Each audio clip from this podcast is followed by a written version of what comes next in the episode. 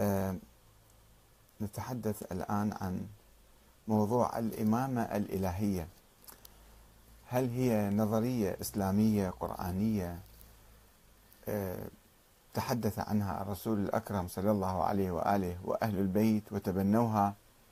وهل كانت عقيدة الشيعة في القرون الأولى؟ أم هي نظرية خيالية أسطورية؟ اختلقها بعض المتكلمين.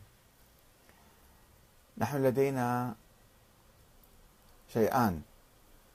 لدينا النبوة والأنبياء. ولدينا أيضا من يطبق شرائع الأنبياء. ويصطلح على هذا المنفذ بالإمام الذي ينفذ الشريعة. والأمة الإسلامية والعالم كل العالم لا يمكن أن يبقى بدون إمام. لابد كما يقول الإمام أمير المؤمنين عليه السلام لابد للناس من أمير بر أو فاجر. وليس للمسلمين. شوفوا الآن الدنيا كلها فيها حكام فيها زعماء فيها ملوك فيها رؤساء. الأمة الإسلامية أيضا تحتاج إلى رؤساء وإلى حكام وإلى خلفاء يطبقون الدين.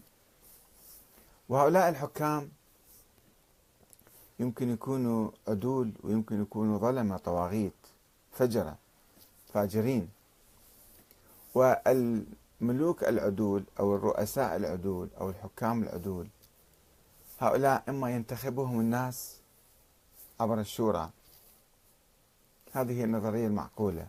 أو نقول لا أن الحكام أيضا مثل الأنبياء كما أن الله سبحانه وتعالى عين لنا أنبياء وأرسل لنا أنبياء فيجب أن يرسل لنا أئمة إلى يوم القيامة واحد بعد واحد في كل زمان وفي كل مكان.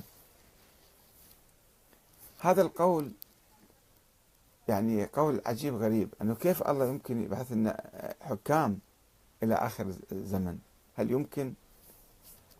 هو بعث الأنبياء وختمهم بالنبي محمد صلوات الله وسلامه عليه وقال محمد خاتم النبيين وخلص بعد ما في وحي يجي بعده. فهؤلاء الأئمة الذين يقال أنهم يجب أن نعينهم هؤلاء عندهم رابطة مع الله يعني معينين من قبل الله وعندهم علم من الله ويتلقون أوامر من الله وتنزل عليهم الملائكة وتنزل عليهم ينزل عليهم جبرائيل وهم عندهم مثل الأنبياء يعني. هكذا تقول النظرية الإمامية أن الأئمة هم مثل الأنبياء. ويقولون أيضا لا يوحى لهم وبعضهم يقول لا يوحى لهم. عندهم علم, علم لدني والملائكة تنزل عليهم. فهذا كلام هل هو كلام قرآني نبوي من أهل البيت أم كلام ما له أساس وما له صحة؟ وكلام مجرد خيالي وأسطوري. فكلامنا حول الحكم والحكام بعد النبي اللي يسموهم أئمة. الأئمة يعني الحكام. الحكام هؤلاء آه، بشريين يعني عاديين أم هم مثل الأنبياء معينين من قبل الله تعالى؟ ولهم صلاحيات مثل صلاحيات الأنبياء. وإذا عندهم نواب ووكلاء وكذا أيضا عندهم صلاحيات مثل صلاحيات النبي. الإمامة الإلهية نظرية خيالية لم يتحدث عنها القرآن الكريم ولا النبي الأكرم ولا أهل البيت. وإنما قامت على أساطير. خلينا نشوف شلون قامت هاي النظرية.